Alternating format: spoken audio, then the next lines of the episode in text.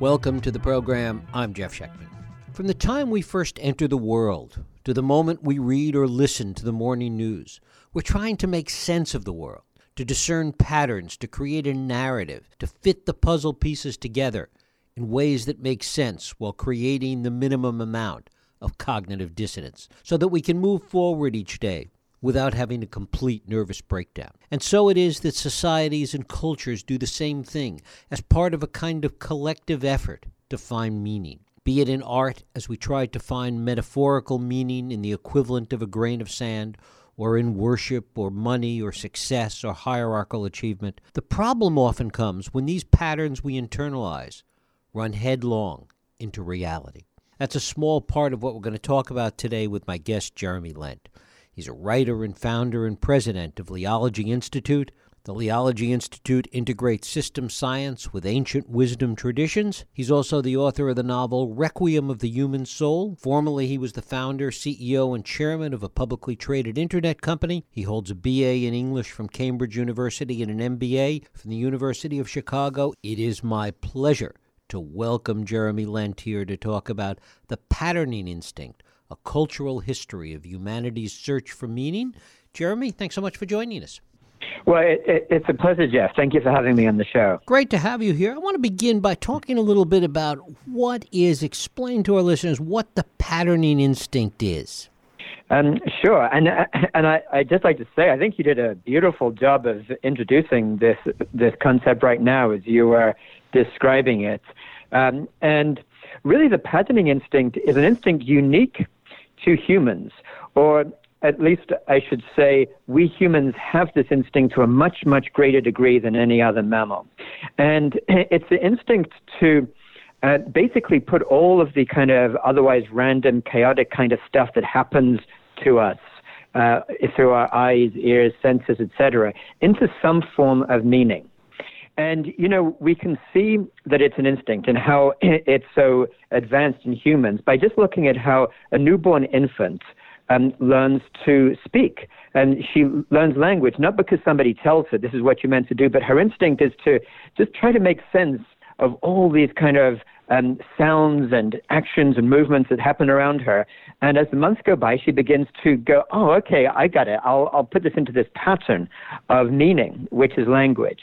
Um, and then, you know, we have this all through our lives. Like, say it's our first day on the job in a new um, new job. You walk into the office. Instantly, you're trying to figure out who's up, who's down, what's happening, how does this work, how does that work. And way back when, just as, as you were describing, when humans first basically evolved as humans and first developed language and tried to make sense of the world, they used that instinct to try to look at everything going on in the cosmos and make some sort of pattern of meaning around it. Um, and that kind of instinct is formed really, it's the, it's the underlying structure for culture, uh, which has really led humans to all of the history we've had since then and has led to the structure of our present day.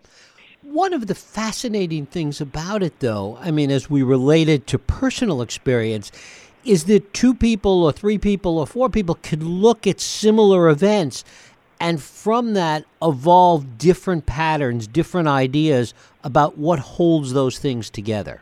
Yes, you know that is that is so true, um, and what we find is um, both that each person has their own unique assessment of something, and then but then you look at a deeper level. What's not so obvious, but it's something I kind of explore in the book, is how um, our culture creates certain frames of trying of finding meaning in things that are so deep and so uh, essentially become unconscious as we as as we grow up that we actually um, don't even see that they're there.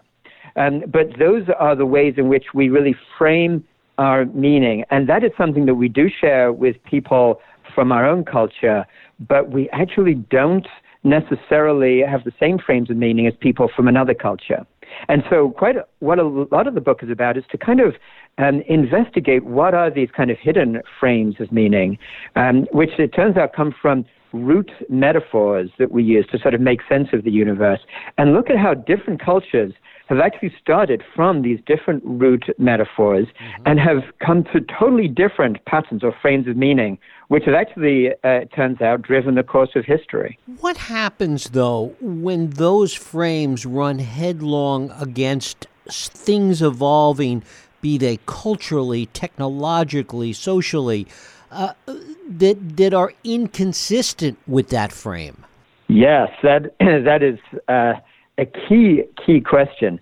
And something that's so interesting is because of this patterning instinct, because of this way we have of wanting to take everything that happens to us and put it into the frame of meaning that we've already formed, humans have this amazing ability to actually ignore um, or interpret um, in any kind of way that they can to fit um, all of the events into that frame of meaning. So things happen that don't fit in that frame of meaning, and we have this amazing ability to just even not even realize that they're there or um, kind of explain them away. Um, and it's only really when um, the preponderance of evidence becomes so strong and enough people begin to look at things in a new way of making sense of the world that you can have really like a, a, a transformation of meaning. So we saw something like that happen, for example, during the scientific revolution in the 17th century in Europe when um, a new way of thinking began to sort of transform the way people made sense of the world.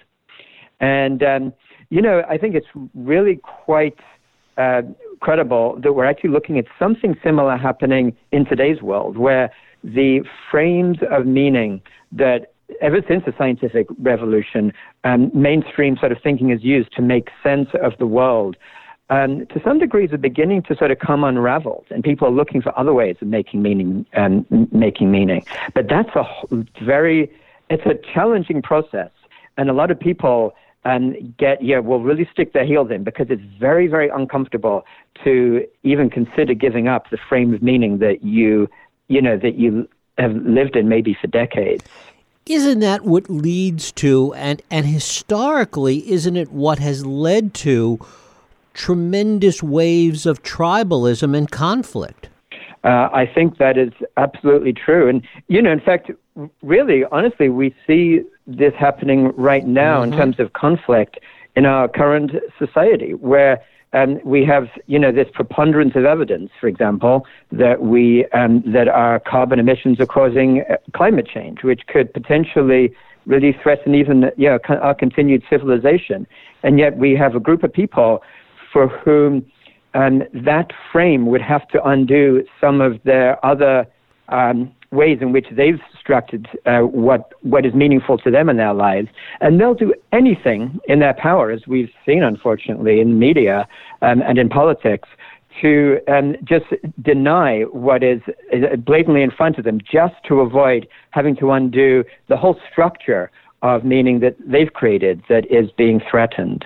Historically, as we look at this, have there been specific periods that we have gone through in which fundamental parts of, of meaning, fundamental parts of, of societal patterns have been threatened and have had to change dramatically? Yes, there, there have been a few major transformations in history that we've seen like that. And um, one of those was maybe the most important that actually happened in human history was when um, we actually developed agriculture about 12,000 years ago. You know, for the vast bulk of human history, um, our ancestors were hunter gatherers, just um, nomadic and just kind of uh, developed in really sophisticated ways of just being with the natural world. And when agriculture developed, a whole different way of making meaning out of the universe came up that's when a lot of the things that we take for granted now, ideas about property, hierarchy, um, sort of patriarchal thinking, um, and, and, inequalities and specializations, all these things uh, began only about 12,000 years ago. And that caused a complete transformation in the human experience. And, you know, probably the second most important transformation actually is what happened that I mentioned a little, little bit earlier, when with the scientific revolution and the new way of thinking about humans' relationships with the natural world, and thinking in terms of conquest and domination and humans as being separate from the natural world, which kind of really took off in Europe. And then because of the um, European military um, uh, sort of power and domination and exploitation of the rest of the world, has since kind of forced its way into the mindset of you know virtually every every corner of of the globe in today's world, which is you know where the modern way of thinking, the mainstream dominant way of thinking, really comes from that uh, 17th century European roots. And, and isn't that really a function of being able to scientifically explain the world? Because if you can understand it, if you can explain it, if you can grasp it, there's the sense that, that you can conquer it or change it. Yes, you know, it, in a way, that is absolutely true. And it's also it's a little bit like a double edged sword. And there's something I explore in some detail in my book because what I began to uncover as I sort of as I did the research for this was that the way of thinking um, that was really unique to Western thought. Actually, its seeds were all the way back in the ancient Greeks, but it came, it really sort of flowered in uh, Europe in the 17th century. But this way of thinking um, both led to the amazing powerful, great achievements of scientific thought by looking at humans as separate from the world, looking at this notion of reason and logic, and, and applying that to understand the world, and caused all these great and uh, amazing uh, benefits that we all enjoy. And at the same time, it was this fascinating way in which, by seeing humans as separate from nature, by seeing reason as being separate from emotion, and it developed this idea that it was um, not just okay, but it was actually the sort of human um, uh, drive. It was this kind of almost necessity to conquer nature and to exploit nature in every which way. And to really see nature as not being having intrinsic value in itself, but just really being there as a resource for human domination and exploitation. And that mindset is what also led to things like the um, the conquest of the New World by Europeans and the you know the terrible genocides that happened there and the the total disruption um, of so much of the indigenous cultures around the world, and has also led to these imbalances we're looking at today, where the rate in which we're consuming the earth, consuming natural resources, um, is totally inconsistent with a sort of a more stable future. So it's interesting that this the you look at the same mindset and it's given us these incredible benefits but is also what is driving us towards this real kind of precarious time we're in right now. And that's a lot of what i explore in this book. How can we um, recognize the benefits of that mindset but then how can we look at what other cultures can teach us about different ways of finding a more balanced relationship with nature how much of this has to do with, and I know you talk quite a lot about this, how much of it has to do with kind of the fundamentals of human nature, and particularly as it relates to, to evolutionary biology being out of sync with the way science and other parts of, of the culture are developing? Yeah, well, that's what is what is so interesting. You know, if um, most of us nowadays um, if you asked, if we're asked about what is human nature, um, we'll generally tend to say things like, well, it's human nature to be selfish, and that's what we fundamentally are. Um, you know, and even nature itself um, has a selfish gene, and the way evolution works is each gene basically controls um, its different organisms to look out for itself. That's the way the world works, and that's why you know our our sort of um, modern neoliberal capitalist economy works so efficiently because everyone's just doing their own selfish thing, and that's the way um, it, uh, things get to be optimized.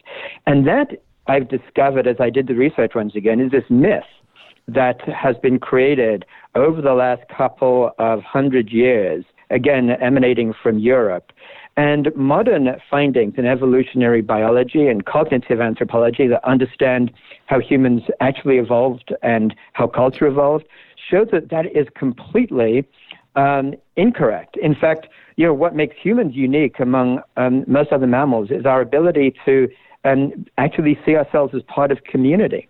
Um, to actually have these powerful drives of empathy, compassion, and sense of sharing, and sh- what's called shared intentionality. Um, and in fact, as evolution evolved um, into all the sort of complex ways in which we see, we see it now, it wasn't driven um, just by genes replicating themselves, but also by organisms um, as kind of complex uh, sort of arrays of genes working with other organisms to optimize harmoniously within an ecosystem. So these are some of the findings that kind of, again, we're, we're talking about this paradigm shift, different ways of finding meaning. And the modern findings in science is showing that a lot of these um, mainstream ideas of selfish gene and, and selfish humans are just really misguided. Um, and by recognizing that, it really kind of empowers us to look at different ways of making meaning in the world and different ways of actually having our society work more um, more effectively. Mm-hmm. As you talk about cognitive science gives us a lot of insight into this. What do we also learn by looking at other cultures? Yes, you know that's where I really feel um, the the exploration in this book I feel can offer so much to us because our, our dominant culture is now so widespread, we sort of think that our worldview is really the only one that is really relevant. But when we do look at other cultures, in particular, we see this very sophisticated um, way of making sense of the universe that really uh, developed in East Asia, which we can associate mostly with traditional Chinese culture, but a lot of other East Asian societies too. And there they saw humans in relation to the world in a very different way. They saw the um, nature basically as almost like this kind of web of meaning, if you will, and humans as existing in resonance with this web. And they kind of recognize that anything anybody does has this kind of resonating um, interaction with everything else around them. So they developed a very different way of seeing what humans should do in the world rather than try to conquer or dominate it. They saw um, the most important thing really is being to actually harmonize with the world, to find ways to be in the world where you could sort of flourish rather than disrupt and cause imbalances. And, you know, while obviously when we look at the flow of history and we see the domination of Western Europe over the rest of the world, um, it's easy to say, well, obviously the Western way proved to be more powerful. Um, and to some extent, that is true. But I think at this point, when we're looking at the way that human power is causing these huge imbalances in the world, we can actually find that a real important inspiration in these ways of making meaning that uh, traditional Chinese culture had, almost leading towards this notion of a more ecological civilization, a civilization that sees humans as being integrally embedded in the natural world rather than just there to dominate and control it. At what point, though, though, do those patterns that we talked about earlier, and the patterns that lead to, to these particular tribal based points of view, to what extent and at what point and at, at after how many generations did those patterns become kind of hardwired into us? Yeah, you know, that's a, a really good question as to what is hardwired and what's not. And in a way, what is so interesting is that the human patterning instinct is really um, is incredibly plastic, incredibly malleable. And what really happens is that as we um, enter the first few years of our life, whatever culture we live in, essentially, almost literally hardwires um, its patterns of meaning into our brains. And I say that meaning almost literally because uh, the way that neurons work when we, uh, and the, the synapses in the brain work when we're very young, is there's tons and tons of synaptic connections. And the ones that get reinforced get to basically get stronger and stronger, and the ones that don't get used get to be ignored and just die off. So we literally have our brains formed, almost sculpted, if you will, by our culture. So in our present day, for example, like imagine, you know, little kids um, just as they grow up, they're watching TV and they're seeing these commercials, um, uh, teaching them to be consumers essentially. You know, teaching them uh, to uh, they, they should they should want certain cereals and their little kids, and then they should want to buy this, and and their status should be like uh, however it should however uh, sort of consumer marketing mentality tells them. So by the time they get to be teenagers and start to really sort of try to find their own way in the world, they already have these really kind of almost hardwired, um, sculpted uh, patterns of meaning that they formed in our society. But the reason I say almost hardwired is because because of the incredible plasticity of the brain, to the extent that we, as we get older, get to recognize the patterns of meaning that ha- our culture has sort of imposed on us, we do have, to a very large degree, the ability to consciously reshape those patterns, which can oftentimes give us um, yeah, basically a much uh, better sense of fulfillment in our own lives. And as a society, if we can reshape those patterns, it gives us a better, um, really a better opportunity for a flourishing future. Speaking of the future, bring this around to, to your conception of these two possible futures given given the narratives that we have today, one technologically driven and one much more nature driven. Yes, you know, I think if we um, look at where our society is going right now, just based on the sort of current trajectories, um, we do see um, just this drastic, you know, dramatic changes happening through technology um, and through the increased way in which we're consuming the earth. So, in fact, in the last chapter of my book, it's actually called Trajectories to Our Future, and I, I look at some of these, um, where these patterns can lead us. And there's one group of people who, um, with very good reason, are quite concerned that the rate at which we're consuming the earth is so unsustainable that we really might be headed for a collapse of our civilization. And there are some very powerful arguments why that might be the case. And then there's other people driven more by focusing on what technology uh, is accomplishing at such massive, massive speed, and who are really looking at this amazing opportunity for humans to even like genetically enhance ourselves and maybe even be neurally connected with the internet. And one of the things that I see as a possibility is what I call a techno split, where the affluent minority, who are now already getting wealthier and wealthier at the expense of the rest of humans around the world, like literally become genetically enhanced, almost like uber humans, and the rest of our of, of the human race is really left to kind of endure its own collapse while the affluent minority sort of goes in a completely different direction. And honestly, I have some, I raise real moral concerns about this. Like if we see ourselves primarily as, um, as human beings, like connected as a family with other human beings, then, you know, it's, it's really a very terrifying prospect that um, some small group of people could essentially just sort of jettison the rest of humanity behind as they develop in their own sort of sense of what progress is. So there is this other way of looking at, at where we could head in our future, which is based on a sense of connection, a sense of our connection with other humans, um, our connection within all the different parts of ourselves, and with the natural world. And really looking for ways in which we can use technology to live a more balanced and essentially harmonious um, relationship between humans and nature. And I think these are moral choices and political choices that um, each of us, all of us, are facing right now as we're looking at things like climate change and really um, the extinction of species and the, the choices we have as to how we legislate where we go forward as a, as a race.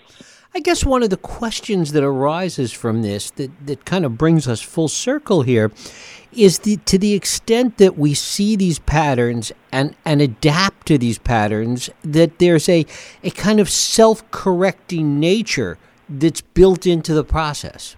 Yes, you know, humans have this amazing way of um, adapting, you know, to what we do, and and what is what is so fascinating is that we we sort of self correct, and at the same time, in history, as we perform these kind of acts of self correction, we essentially create even um, further imbalances that then later generations get to, um, you know, kind of experience and have to work with through themselves. So, for example, you know, as as humans did settle down and uh, developed agriculture, um, as time went on, we got you know better technologies and ways to um, make uh, you know, make more produce out of what was around. But then what would keep happening is humans would kind of expand to sort of fill the space, if you will.